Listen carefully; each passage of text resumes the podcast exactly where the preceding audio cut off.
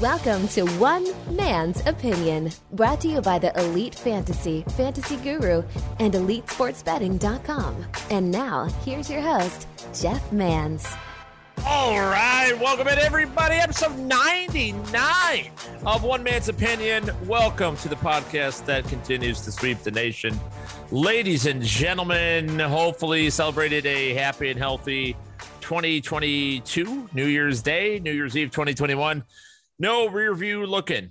No rear view on this show. Yes, there. We'll look back a little bit. I want to do a sort of end of the year recap. We'll get to that. We'll recap week 17 in the NFL, fantasy football, daily fantasy football. A lot of personal stuff to divulge on this episode. And I've got the number one thing y'all are looking for. I know what you're looking for. You think I don't know? I know you. I know what you're looking for. And Pappy has brought the goods for you on this episode. Today, we're going to break down incentives for NFL players to perform in week 18. If you've been listening to the SiriusXM show, by the way, my name, in case you stumbled upon this podcast, is Jeff Mans.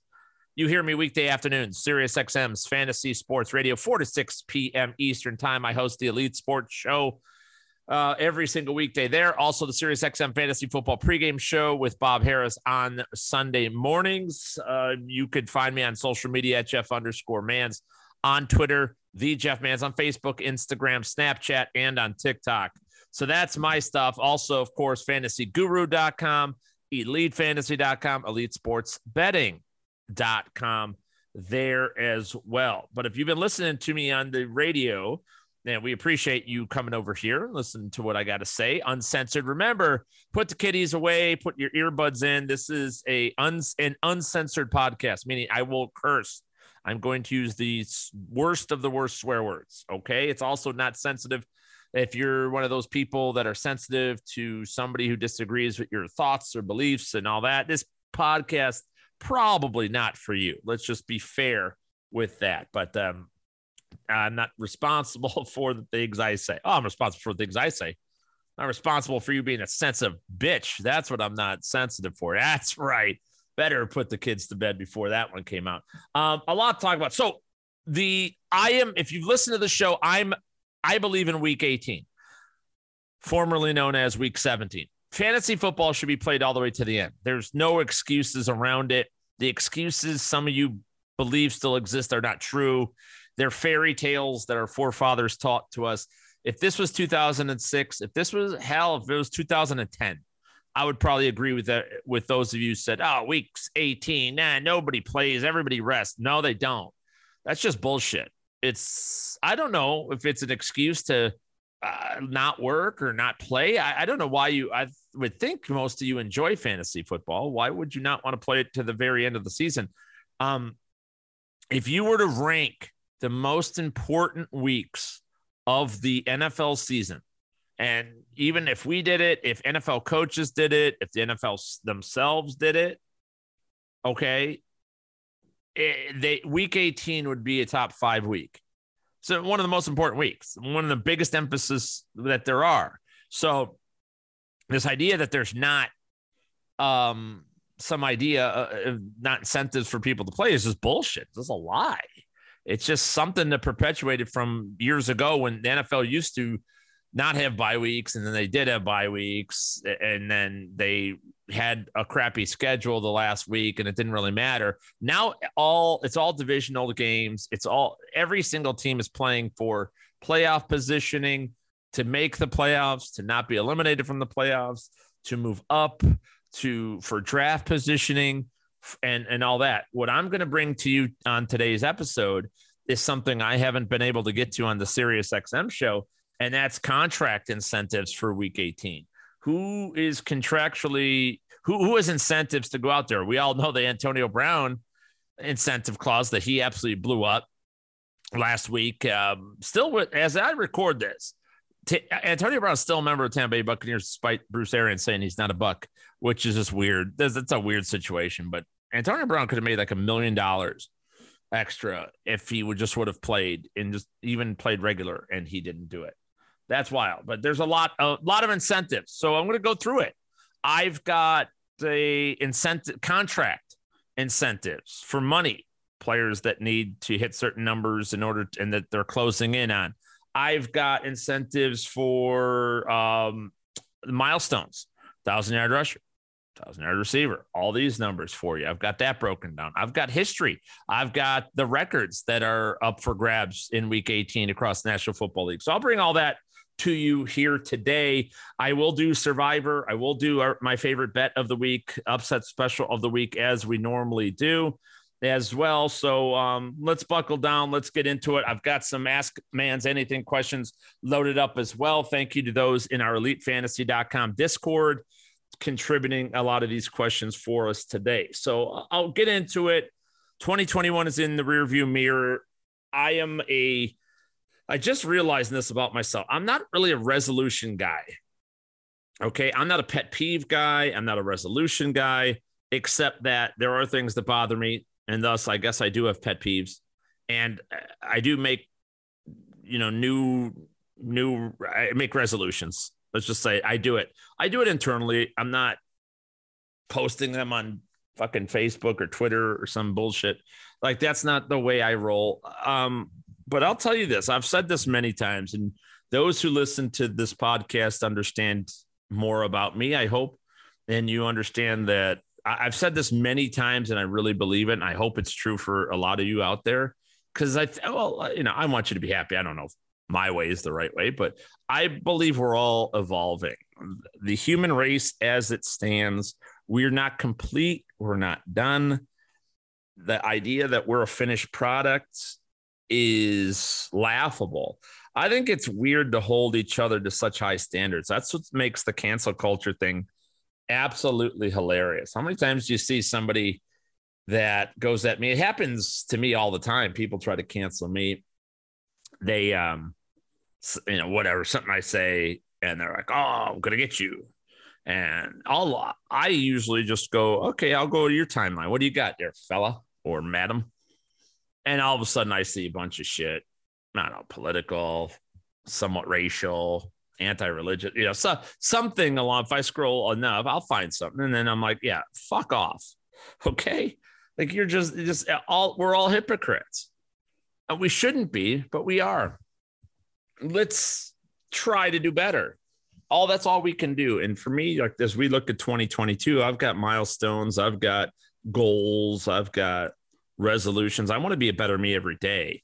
I say this this is to my middle aged dudes and ladies out there for that matter. Uh, anybody listening, it, everything's okay.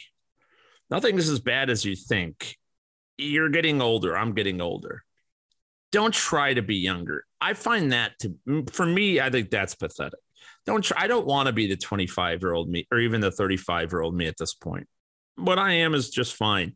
Do I have the uh, uh, athletic prowess that I used to have? No, no. Does my knee click when I go up the stairs and my shoulder pop in and out when I toss the football around with my son and stuff? Yeah, absolutely. And, you know, can I hold as much booze as I used to? No. I don't have that kind of tolerance. Am I a little edgier? Do I forget something? Yeah, absolutely. The, the, and would I like to have all those things fit into perfect place? Absolutely would love to, but it's not real it's not you only things you can do is lie or manipulate the truth or have plastic surgery or you know whatever all these bullshit things that you can do to try to pretend you're not getting older but the fact of the matter is you're you are and we are and it's okay i want to be what am i 44 i want to be 44 I, I enjoy it I enjoy this period of my life even though you know, this life's dealt a shitty hand. You know, I'm going through an illness right now. I'm sure I'll talk about it in the the days to come on this podcast. I'm pretty outgoing with it. Had my first uh, um, doctor visit um, just you know yesterday, the day before I'm recording this, and you went back, and I'm going through another thing, which is fine. You know, it's these things happen. I'm not the only person in the world going through it, and I'm going to battle, and everybody's has their own battles and that's the place you want to be. If you're not living in the moment, if you're hung up on what you used to be or something you you know you're going to do yourself damage, I think. Be happy with where you're at and know that you know what, I'm going to get better. And think of some things that you can get better at doing. For me, Um, I'm going to, you know, I'm always trying to balance the work and home life situation. I do way too much work. Uh, you know, we counted the hours recently, and I work 116 hours a week. Um, imagine that, like that's a week. That's a lot of time. If you really just, uh, you know, break that all down, I work roughly almost five straight days. That's and people are like, "How's that happen? You must not sleep." No, I do not sleep. I sleep two to three hours a week, or two to four hours, depending on the day, uh, a night, and I don't get much time during the football season. And then I get you know work about about half that, a little more than half that during the baseball season, the off season, which feels like uh, you know much feels like a nice gravy train for me, even though I'm putting in 60, 70, 80 hours. Um, that's just the way it is. I would like to balance that. I would like to streamline that. I want to do better work though. I want to do less work but better stuff. Mm-hmm. And most importantly, more stuff, more things that all of you who subscribe to our services Elite Fantasy and Fantasy Guru, Elite Sports Betting, listen to Sirius XM and the One Man's Opinion podcast. I want to do more things that you guys like and want to streamline, get get more centered, more grounded. Um, and it, I will, it's my work in 2022 is essentially going to be up to all of you. It's going to revolve around what you guys want the most. Because I want to provide, I've told you, there's a lot of things that I grow frustrated with. Travis Kelce at tight end, paying up for tight end in DFS. And I, I don't know. I feel like I've let you guys down because I can't get through to you. I know it's the right thing to do. And that's not a question. It's not one of those, well, maybe. No, I'm absolutely positive.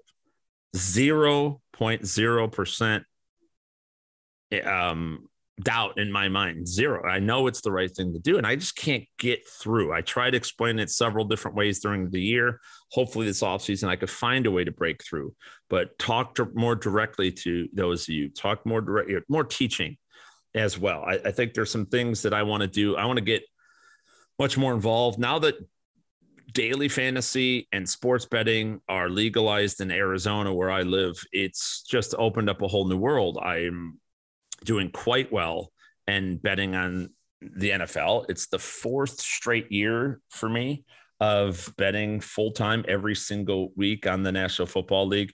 And I am very proud of the fact that I've had 55% or higher every single solitary year. Um, I'm proud of that. That, that I'm doing well, continue to do well at it. And I'm going to do more of it. As a matter of fact, I think there, this playoff season, I'm going to get into more in game betting. I've been doing it. See, the thing is, I start doing things weeks, if not months, sometimes years. Like look at the smash report for Major League Baseball. Things like this. I've I've done this that for years. And I but I, I don't let it out. I don't talk much about it. I allude to it.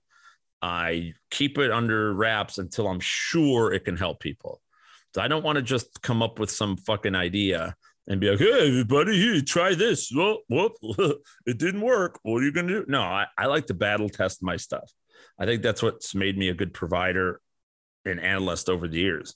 Uh, so I've been working on stuff, and my in-game betting is something I've been doing all year, but really been doing since Thanksgiving. I talked about that sitting around with my family, and I was able to show them like, okay, here, you know, let's do this, let's do that. Here's how we're making money. And it's one of the first times, like I say, my family is not sure what I do for a living. I don't think they really grasp it. They know the radio show. I don't, they don't understand any of that. You know, they probably, I thought, I don't know. It, long story, but it was one of the first times my family looked at me like, oh, holy shit. Like, how do you do this? And I'm just making money. It's like, yeah, yeah, that's what I am. That's what I can do. This is my skill. I can't do anything else.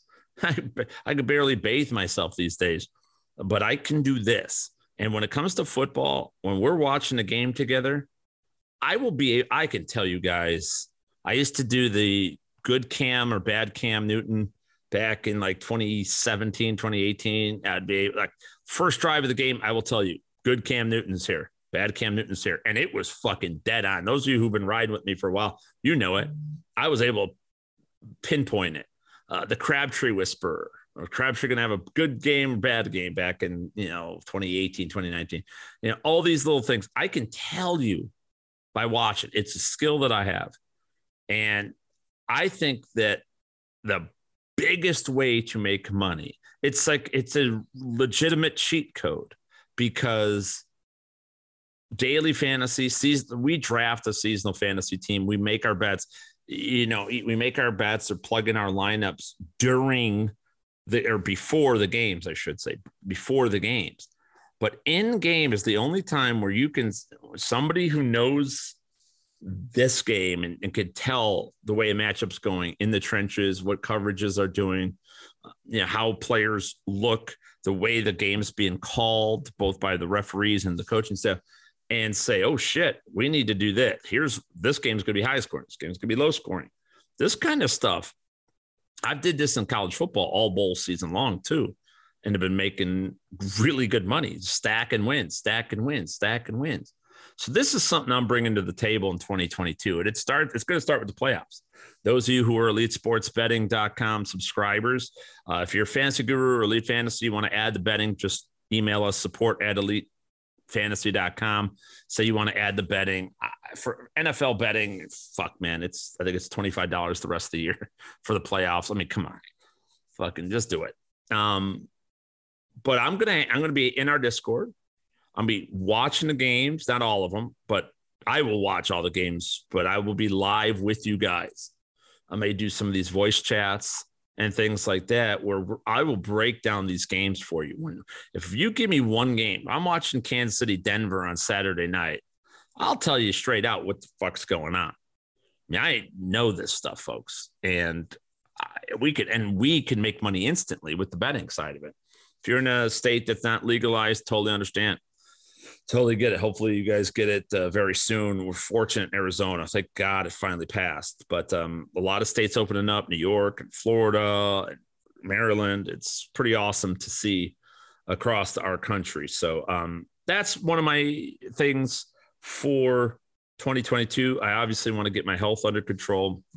I want to get better with that. I want to be able to. Um, I just want to get healthy, could be able to do things and it's been a while for me. And someday I'll, I'll, do a whole show talking about my struggles and what exactly I go through. Um, but it's been a long road and it's been tough that I can't quite do everything a normal person can do as far as like, you know, travel, walk around. Like I have like, you know, there, there's things I've been going through for a while and I'm hoping to clear all this shit up in 2022. One way or another, I'm battling it. And we're gonna fucking we're going at it. One winner will emerge in this year. So that's stuff on the personal side. Uh, want to get better. You know, I I work on I want to work on friendships. I want to work on leadership. I think that I've failed as a leader in some capacities here at Elite. Um, one of the things that happens to me I've told most of the team members, or I think all the team members that are currently still here, uh, this I I get into a tunnel during football season where I'm just working, and like I said, those hours are real. Family sees it, wife knows it, kids know it, friends know it, coworkers know it, like people see it, and I get into a mode where I don't come up for air, and I don't do enough managing and mentoring and helping and assisting with my coworkers. And I got to get better at that. Something I've got to do, you know, and uh, just got to be better for that. I got to be better with the subs. You know, I'm very fortunate. I want to shout out, um, I want to shout out everybody, but Rich Mulatto and um, Ted Schuster and Ray Flowers and Tyler Beaker and Armando Marcel, CJ Kaltenbach and uh, Russell Clay, and now see now I'm to leave somebody out. I'm to feel like an asshole. Jedi Pred um, in our chats, and, you know, and there's uh, and there's many more of you that are subs that help out as well that are just fantastic. Clay Harned, um, Prime, um, Andrew Primo, who hates me but secretly loves me but hates me too. You know, all like you guys have no idea how important you are to me and what you do for our people. If it were up to me, I'd just fucking just spend all day and my whole work would just be sitting in the chat rooms and answering questions and building lineups and helping draft and helping bet and doing all that kind of stuff. Like that would be the whole day. Right. But um, you know, we got to get out there and we got to market and we got to be on the air and do shows and stuff that I do love to do. But without you guys, like I need that kind of help because I'm not good. I'm not in the chats as much as I need, I would like to be, just because there's only, you know, I talked about the amount of hours. And I love the fact that I have a crew that I trust and, and respect and who have not only my best interests at heart, stay true to the rankings and projections and the work that I do, put their spin on it as well, which is great. Mm-hmm. But they also have the, all the interests of our subscribers. And that's a good atmosphere. But the problem I have and where I want to grow is I need to tell these people that better. I need to be better at informing them and, and you know and commending them and this kind of stuff where I get my head in the sand and like it's fucking February and then I come out I'm like hey who's ready? What's going on everybody? You know I'm finally back in the world again.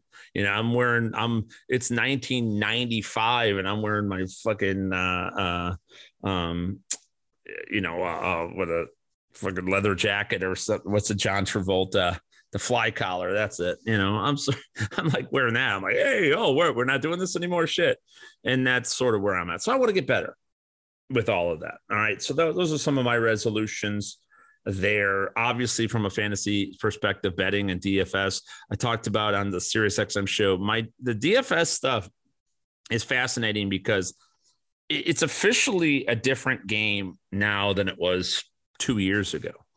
We don't we have such an advantage. I think that's our biggest advantage that we have. I provide anywhere is in d- daily fantasy football because we don't play against people anymore. We're playing against optimizers. The world has gotten lazy. Everybody, everywhere. You guys know it. You see it in your own lives. Many of you are very lazy nowadays as well. I'm not trying to be mean. I'm saying I get it.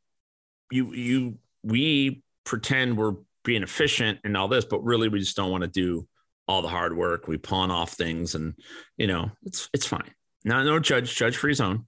But that's what the world has become. And in DFS, it's everybody just wants to plug in a thing and press a button and say, fuck it.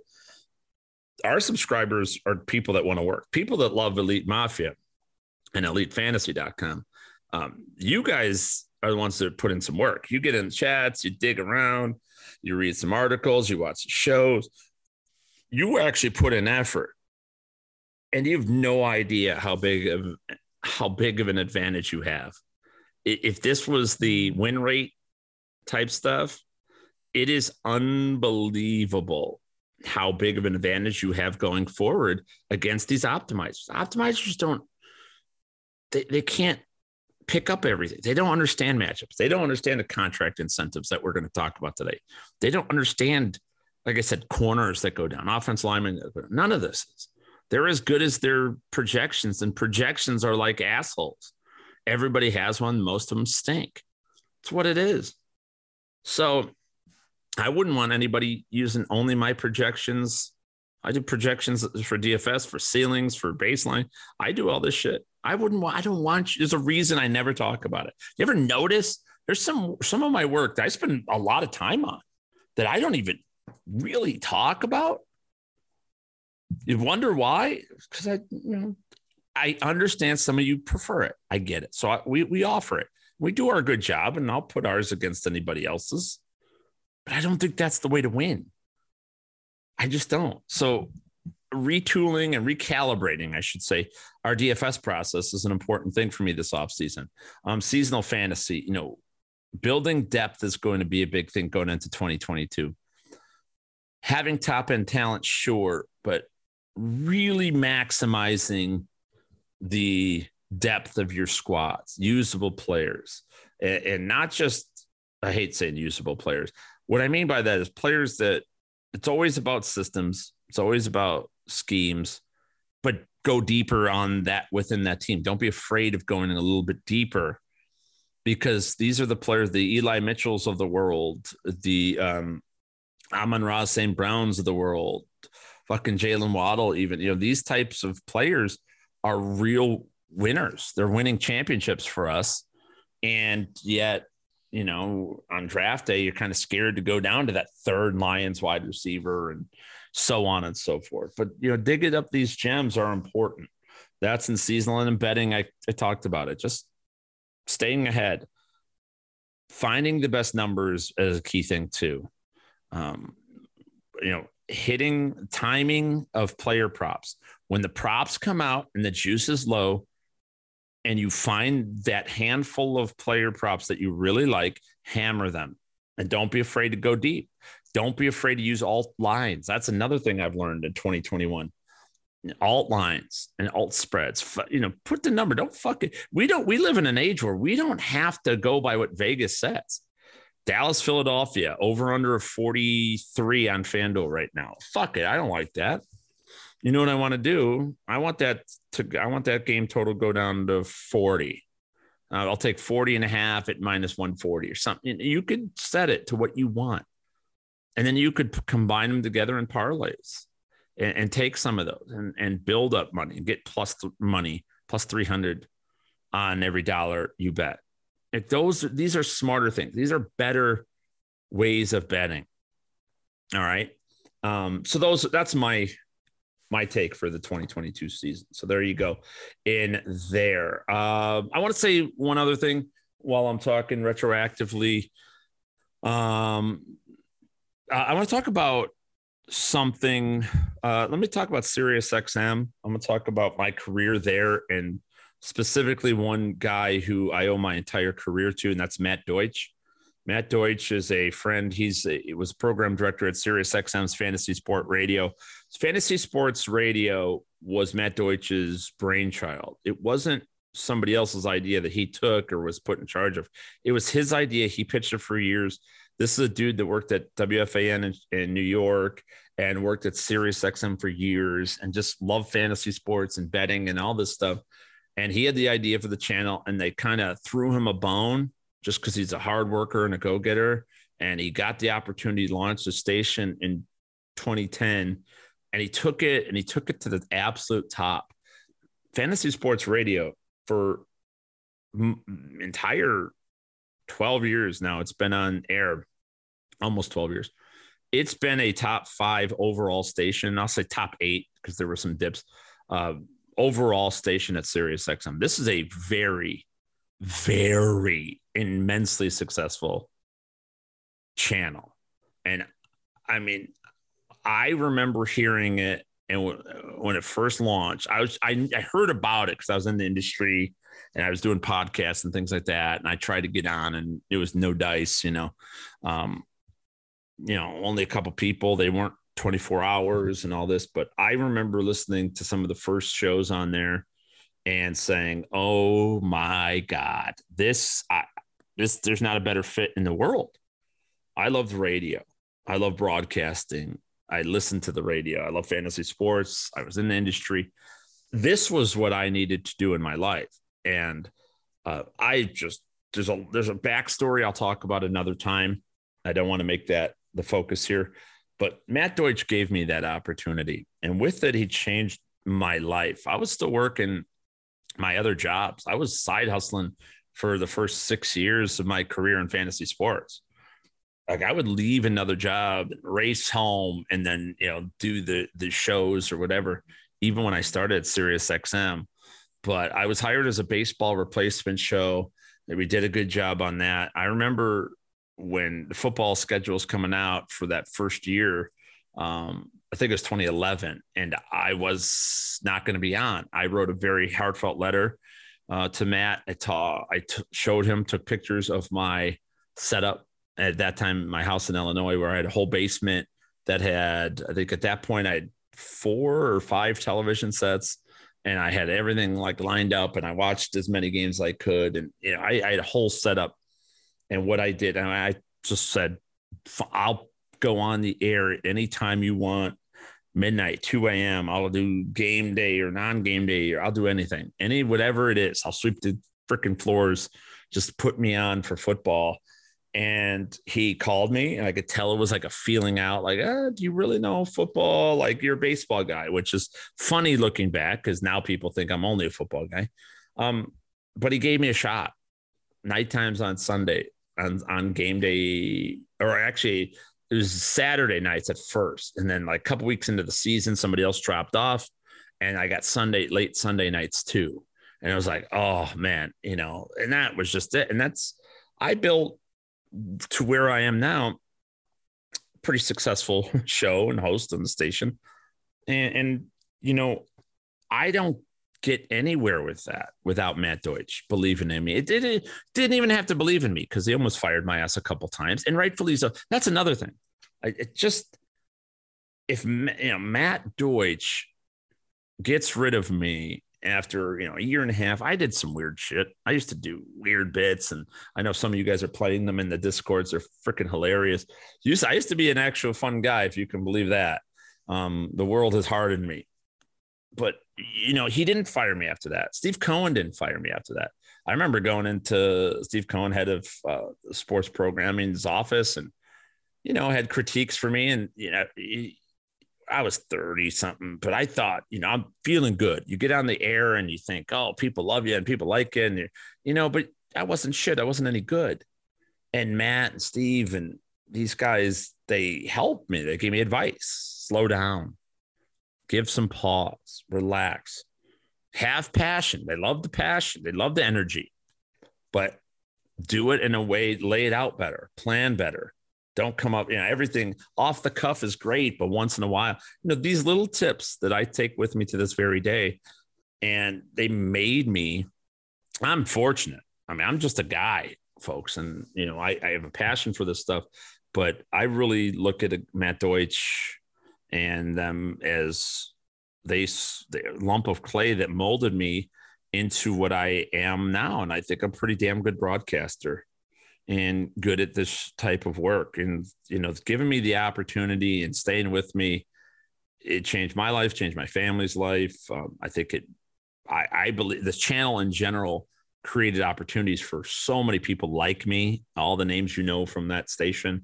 and other businesses like where I was at before with Fantasy Alarm. It gave us all credibility and it gave us an opportunity, is really what it did. And then, so he he left Sirius XM. He's going out on his own and doing his own thing.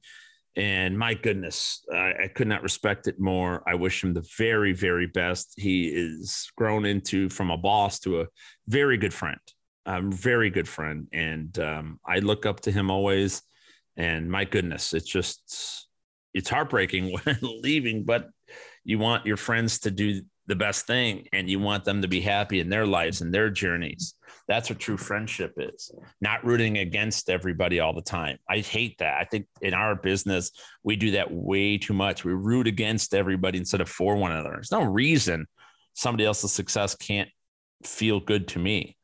And uh, Matt Deutsch being here at SiriusXM is the best thing for Jeff Mans, but him leaving is the best thing for Matt Deutsch. And Jeff Mans, the friend, has to love that and respect that, you know, and, and I do. I really do and um, it's just a big hug, big heartfelt thank you to Matt Deutsch for everything he's done for my career in uh, in broadcasting and the fantasy sports industry. It's just been phenomenal, and we wish him the best, absolutely going forward.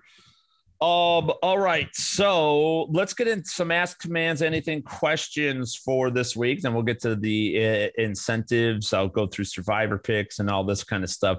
Let's get over here. Uh, I'll go to the Discord, elitefantasy.com. That's where you guys have um, a lot of this stuff. Let's see. Want to know about playoff fantasy football leagues? I love playoff fantasy football leagues. Uh, my favorite to play is the the one and duns. So you could use any player one time, but once they're eliminated, they're gone. So, like if you wanted to use Patrick Mahomes, Travis Kelce, Tyreek Hill, Darrel Williams, or Clyde or whatever, it, you could use all of them in the wild card, super wild card weekend, right? You could use all of them. But once they move on, let's say they win and they move on, that's it. They're gone. Now, let's say you think, okay, I don't want to, I'm going to save the Chiefs because I think they're going to make it further. And then the Chiefs are eliminated in round one. Well, that's it. They're off the board. You don't, you can't use them anymore. I love that way. I love it. And next week on this very broadcast, I'll be going through strategies. And once we know the official seating, I'll go through it. I'll make my playoff predictions, which I think is the first step of all this. Make your playoff predictions and then sort of backtrack it to who you use in the first round who you don't use. Those are my favorite. The FFPC, myffpc.com uh, has a wonderful, it's where you have to pick one player from every team. So you pick whatever chief you want, whatever Packer you want. You want Adams, you want Rodgers, you want Aaron Jones, AJ Dillon, want to be different. You know, whatever. You got one player on each team and you have a 12 team. So two teams are technically left out, but you have a 12 team, 12 player lineup including defense and kicker, by the way. So, uh, and then that's the points you get for the whole year. It's it's a great setup. I'll be playing in that. Use the promo code Elite um, with that as well. My FFPC promo code Elite, actually Fantasy Guru. Uh, if you use that one, I think that will work too. So twenty five dollars off. It starts at like thirty five bucks. So that's a cool one as well. Um, some people here in chat wants to know about RT Sports player variety of playoff contests as well. Um, no restrictions to teams on your starters would be the best eight. Uh, yeah, I think that's RT Sports has great ones. I think NFFC has their own playoff contests. We will have a playoff contest for those. So I want here's something I wanted to do, and this is just I've noticed that some of the numbers of the podcast the last couple weeks has dropped off. So you know, good. I totally expected with football season totally understand that. But for those of you who fucking stay strong and you're still here and you're still riding, I'm going to give you guys the opportunity to get into this listener league. Uh, here's what I'm going to do. I want to say, I got I'm going to come up with a word and I need you to use that word in a sentence in a tweet to me at Jeff underscore Mans. Okay. M A N S and that will signify this is our secret signal that you listen to the podcast. How about that? Okay, so I, I want to do that. You could use the word. It doesn't fucking matter. You could just list the word. You could I, I use it in a sentence, and um, so I'm going to I'm to make that word. What the fuck should I make the word? Now I'm drawing a blank. I had a good one. I'm gonna. How about we use this word? How about we use the word sock. S O C K. Sock is the secret word. Use it in a sentence at Jeff underscore mans. I'll favorite it. I probably will retweet it as well, just for fun. And um, that will, I'm not guaranteeing you a spot in the listener league. We only have 100 spots available, and we have been giving these out on Sirius XM too. But I, uh, if you use that, you have a very good chance of getting it. So there you go. Those of you who who ride with us, that's what uh, we want to take care of you. So sock is the magic word. Uh, it's funny. Can you tell I'm looking at my feet? Yeah, that's that's what it is. It's cold in Arizona. I can wear socks nowadays. Um, other questions from the chat wants to talk about anything DFS building. Um, as we look at postseason DFS, yeah, I mean, no more cat. It's there's not a cash game atmosphere in the postseason because there's only one to four games on a slate, right? So um, six games technically. You know, six games you could play cash games. Eh, you can get by with a 50-50 lineup. But for the most part, I will be focused on on big wins. I, I make the money during the regular season. That's that's why the cash game doubling up, doubling up, doubling up, doubling up, doubling up oh, I hit a GPP. I won a GP. I, I took 12th in a high high stakes GPP this past weekend. Um, a couple thousand dollars, you know, yay. And I use that money. Now I'm going to go for the gusto. Now I'm going to play for the fucking big money 10, 50, $100,000. I'm going to go for it in the postseason. That's where I do it. So when I am in that mode, I'm trying to win a tournament. I'm going to go in with unique lineups. I'm going to go with some contrarian lineup builds. If I think it, everybody's going to build the same type of lineup, then I'm just I will use great play uh, similar players maybe, but I'm going to form it different. Where if everybody's using the same value player and they're going to combine it with the same pay up player, well, I will build a that's what they call stars and scrubs. I will use a very midline lineup. I'll use mid tier options at every spot. If they use mid tier options most of the way, I'll go stars and scrubs. So it's the type of build. And then also, I'll find the game that I anticipate to be the most competitive and thus drive up the scoring the most and uh, and just hammer that one. You know, use players from both sides of that one.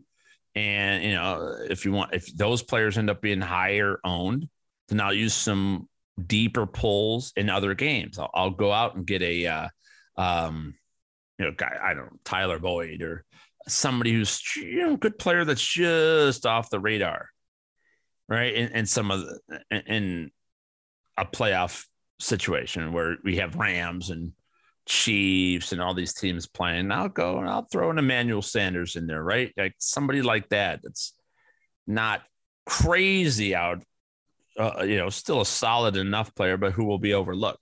That's it's the, about the build of the lineup more than it is even the players.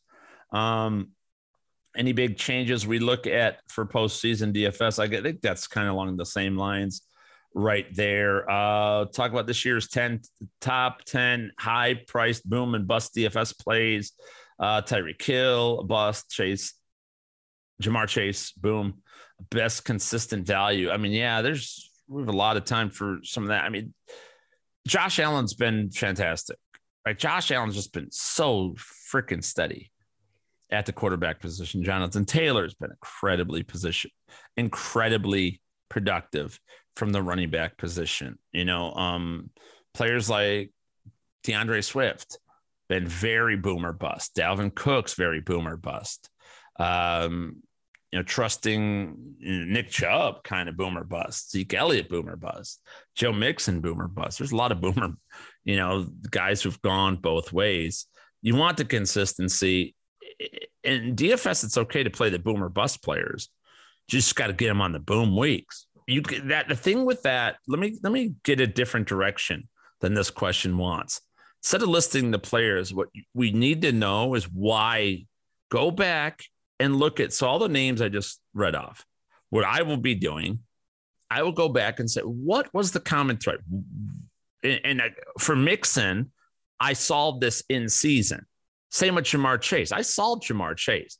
I'm disappointed that you know, I'm not getting enough credit for that, and I'm a little disappointed that not enough people use Ja'Marr Chase. I used him in GPP this week because I told everybody about it. I said when they blitz a ton, that I, I solved that in, in during the season when teams blitz, Ja'Marr Chase goes bananas. We solved that eight weeks in.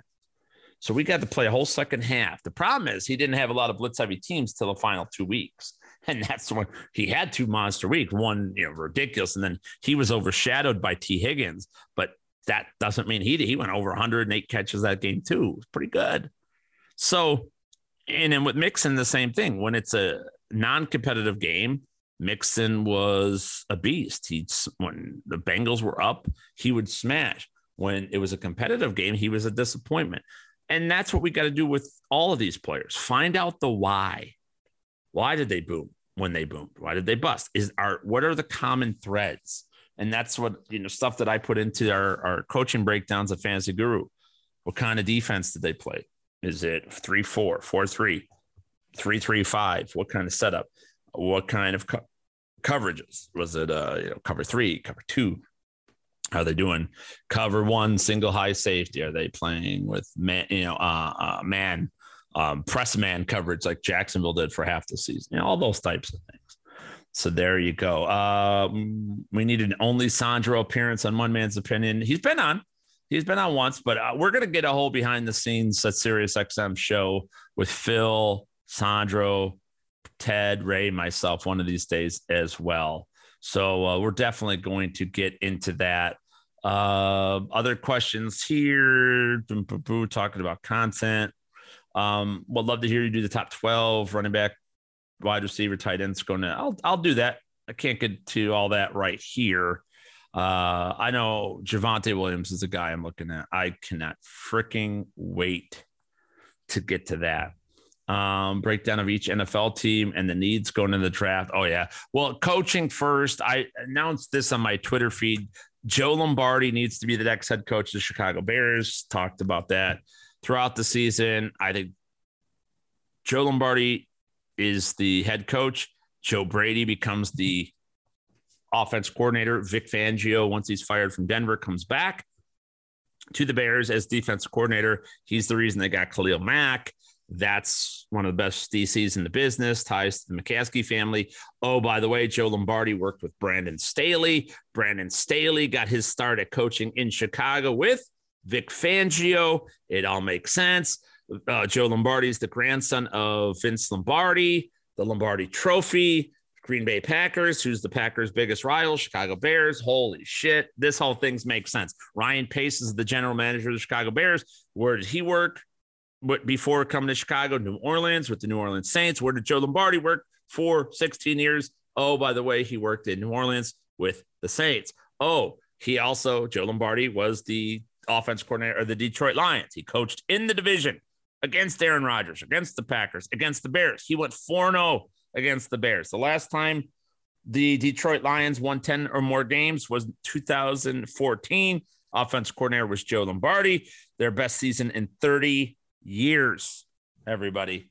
So there is not a better candidate in the world than that. So things like that, I'm ahead of the curve on it. But once they announce their coaching changes and all that, we'll dive in for sure. Um, Russell Wilson offseason trade talk.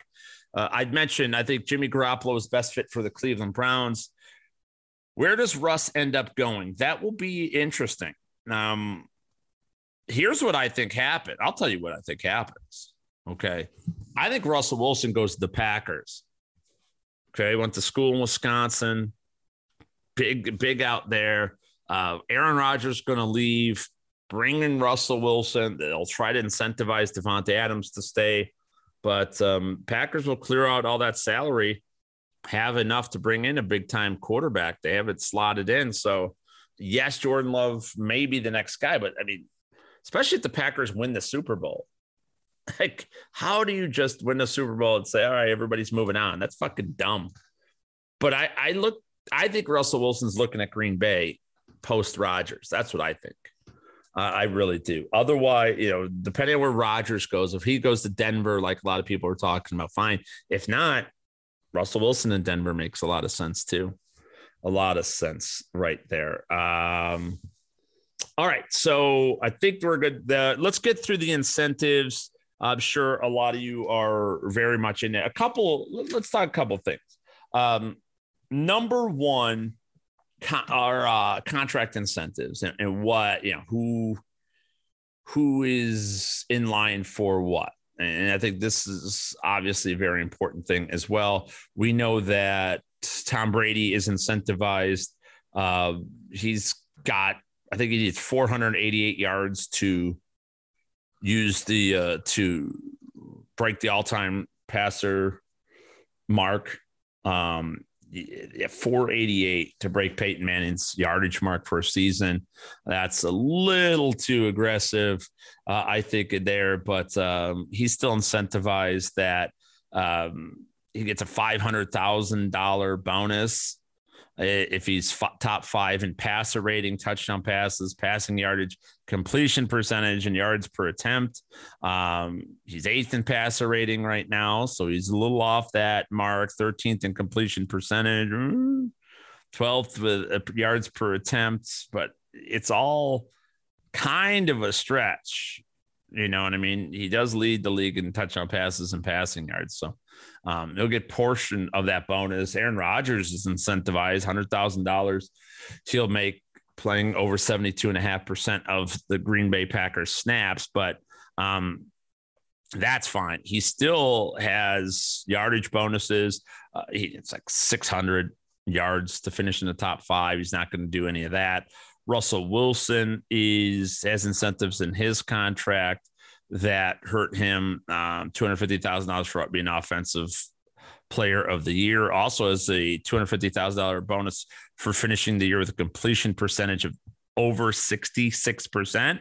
What would you know? Russell Wilson's completion percentage 65.2.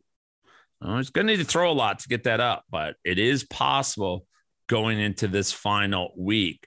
Um, there's a ton of defensive guys that are incentivized here as well. I won't get into that. Let's talk about records for a moment. I mentioned Brady with the top record, uh, 480 yards to beat Peyton Manning.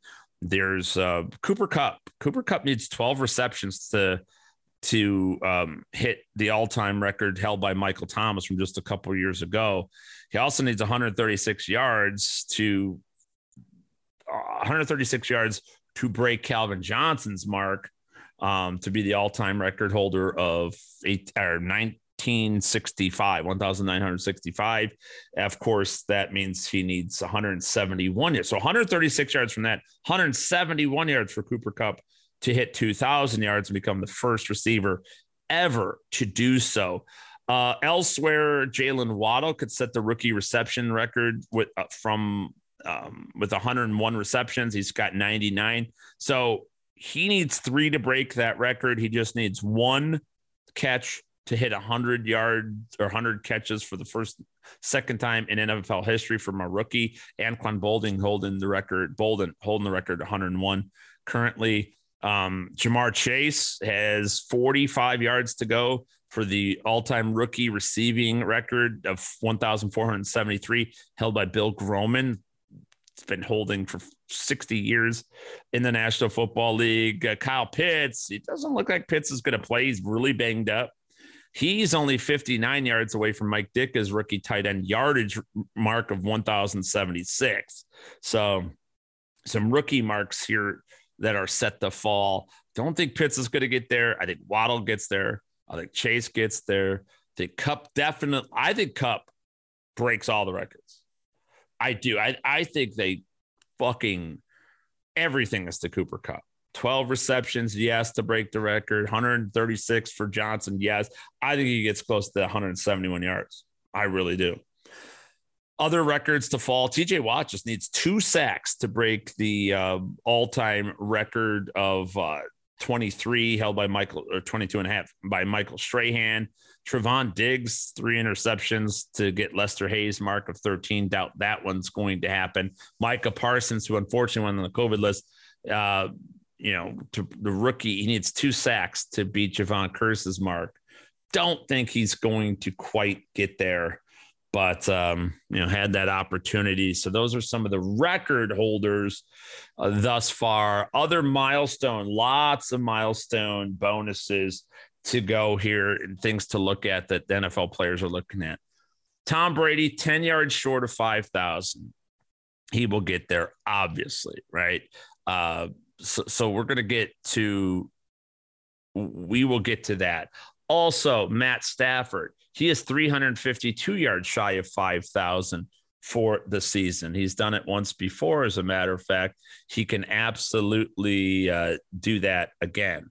So other uh, milestones justin herbert needs 369 yards to get to 5000 derek carr needs 382 to get to 5000 they're playing against each other in last game. Should be a shootout. Just hope that Jacksonville doesn't tie Indiana or uh, hopefully that the, there's not a tie in the um or Houston doesn't beat Tennessee and that leaves fucking the Chargers and Vegas both in. So why do they have to even worry about it? And then they just want to sit on the ball and uh, and not do anything. Doubt that will happen. Joe Burrow needs 389 yards for 5,000. Doesn't look like Burrow's going to play anyway. Mahomes 431 yards. Never say never to Mahomes, but 431 uh, shy of 5,000 on the year. Matt Stafford just two touchdowns shy of 40 touchdowns. As a matter of fact, there's an incentive in his contract to hit the 40 touchdown mark. So if Stafford if it's a 1.5 touchdown for him, by the way, this is the kind of information that the sports books are all aware of. So if you find a sports book that has one and a half yard, one and a half touchdown mark for Matt Stafford, which should be the that should be that's the right line. You bet the over because he's going to throw two. He's going to throw two. Um, Aaron Rodgers, Mahomes, Justin Herbert, they all need five touchdowns to reach the 40 touchdown mark. Um, no, you know, just Rodgers leading the league has a incentive in his clause for that. Rodgers also has a hundred thousand dollars to be top three in completion percentage as well. So um, there you go with that yards per attempt for Rodgers, a hundred thousand dollars there as well.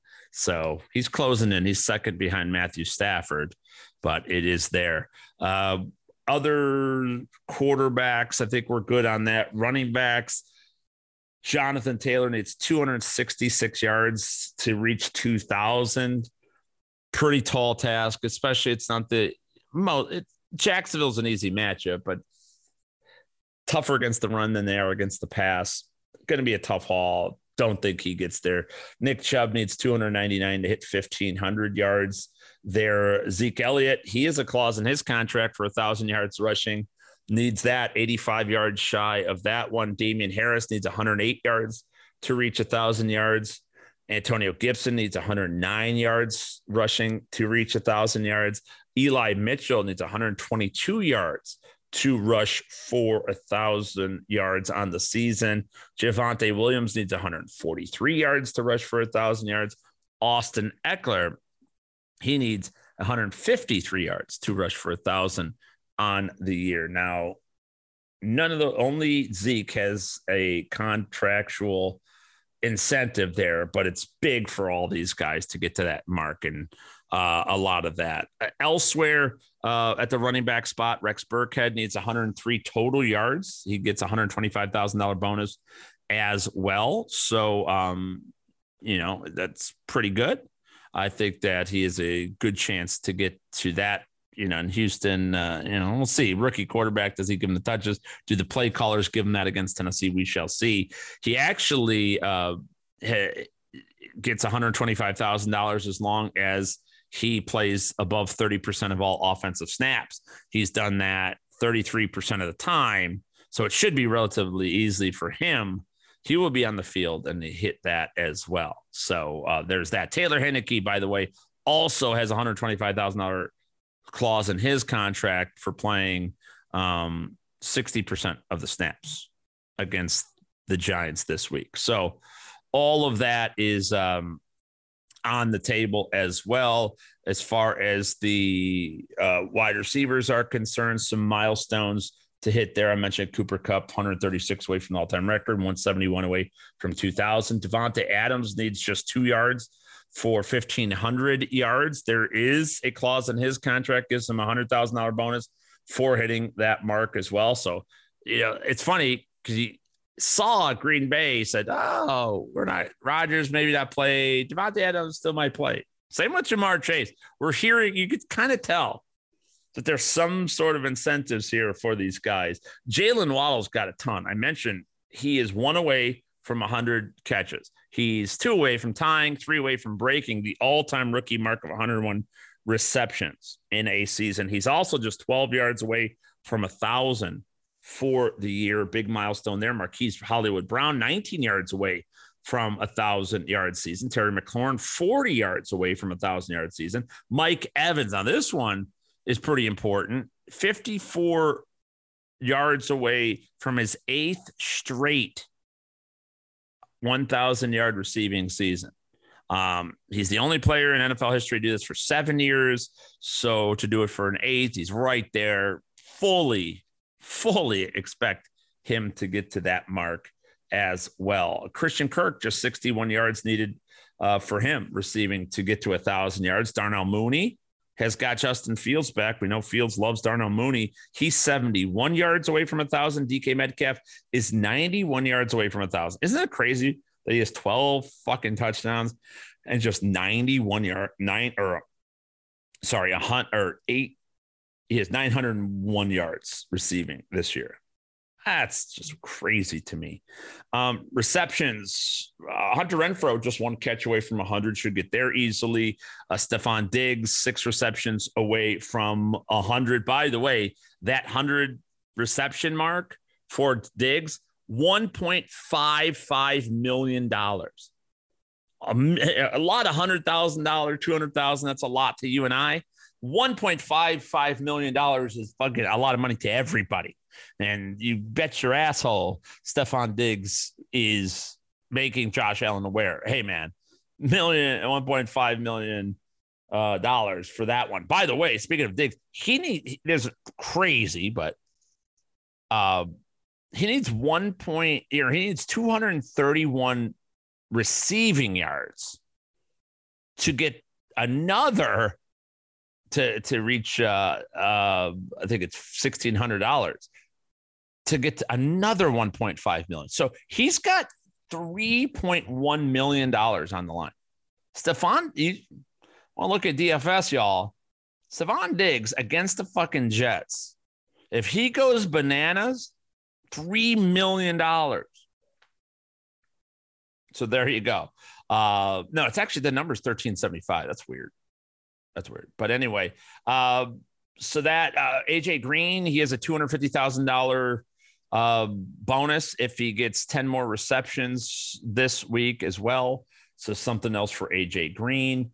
Um, Marquise Brown needs 12 catches for 100 yards. Brandin Cooks, 13 catches for 100 yards. There's a $150,000 bonus in his contract for getting to that mark this season.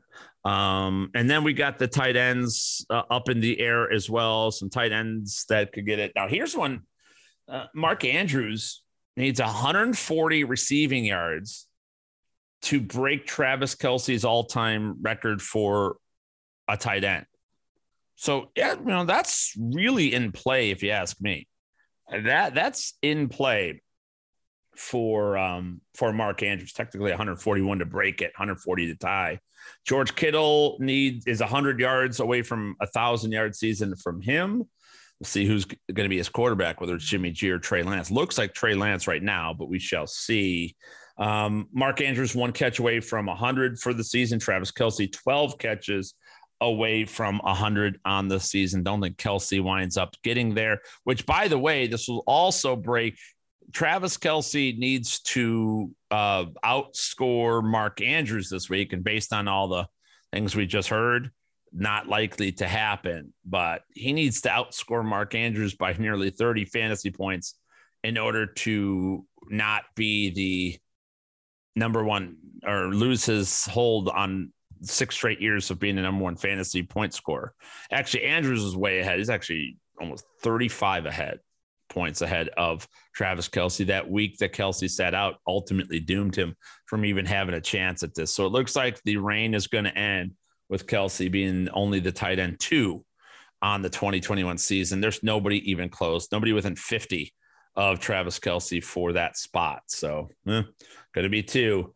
Um, all right, there we go. Those are the incentives. Hopefully, they make sense to you. Hopefully, you, you get an idea of which players specifically are uh, incentivized this week to do very well. It's always interesting to see that a lot of teams pay attention to this stuff. They really do. It's it's big time and there's big money to be made. And you know, that's great thing about football. These players stick together and they all want to get paid. Fuck it. You know, there's money in the contract. Get the get that money, baby. That's uh that's just they're all on the same side on that one. That's for sure. Um, Survivor this week. Let's see where we're at. We're good on time. Uh, just over an hour already. Let's let's finalize this one. Get to the Survivor pick of the week. Well, I haven't used the Titans yet. I have not liked the Titans all year. It, by the way, this is another stat for y'all. The Tennessee Titans are set to become the first team in NFL history they could. They actually could change to have negative yards on an average per play of negative yards per play on offense. First team in history to make the playoffs with that. Yet they're going to be the number one seed, which is fucking insane. Now, before you get all crazy, negative yards per play, about half the league does that, just so you're aware. It's not that crazy just in general, but it's crazy to be successful doing that and to be the number one seed in AFC is ponderous. It's just absurd to me. So Tennessee, we haven't used yet um, in our survivors, this over on elitesportsbetting.com. So if you have Tennessee, they'll be my first choice. I do think an upset is possible. I don't think any of these games. Now, listen, Buffalo's going to beat the Jets. There's not even a question about that. Indianapolis is going to beat Jacksonville. Not even a question about that. Okay. I think Kansas City is going to be Denver. That would be my third choice. No, not even a question. Tampa Bay over Carolina. Minuscule question, but that will happen as well. I'm assuming you've all used those teams already. I'm assuming you've used those teams. So I'm going to go. I will go with the uh, with the Tennessee Titans one and my second team. Uh, if you need to be different, I know you haven't used this team yet. Washington Potatoes, soon to be named something else on the 2nd of February. But what New York has stopped trying. They're not even attempting to play football anymore. So Washington should win that game. That would be my backup choice in Survivor. My favorite bet of the week. Hmm. Uh, you know, one of the, I'll give you a game total that stands out to me right now. Um, and I'm seeing that points bet, and I'm seeing it at um, WynnBET. Let's see, BetMGM, FanDuel. Yeah, this game total for New Orleans and Atlanta stands at 41 on some of these right now. I'm going to go under that 41. FanDuel has it at 40 and a half. BetMGM is at 40 and a half. I'm okay going under 40 and a half if you have to go there, but we've tried to get the 41 number. I don't, I think Taysom Hill's a fine play in DFS. He'll get yardage. I don't look for a lot of scoring in this game. It's going to be 20 to 13, right? Maybe it's 20 to six. Maybe it's 16 to 10. Like that, that's the kind of game this is going to be. Defensive struggle, not a lot of points. Um, not there's no firepower, and especially if Kyle Pitts doesn't play, that's why uh, Atlanta has absolutely dog shit. Nothing. Cordarrelle Patterson is dust. Mike Davis, non-factor. Matt Ryan is old and decrepit. Kyle, Calvin Ridley's off wandering the wilderness, and Kyle Pitts may not play. There's nothing here, Matt. So this could be a 24 nothing shutout if you think the Saints offense has a chance. So there you go. Bet the under there. My upset of the week. I mean, there's a ton of opportunities for upsets. There really are. A lot of teams fighting it out and duking it out, which is why week 18 is a big week and just crazy that people don't play it uh, in fantasy. But I'll go with Seattle over Arizona. I don't believe in the Cardinals. The Cardinals have been shitty at home, believe it or not. It's one of those weird things where they're just the Cardinals have not been good at home recently this year.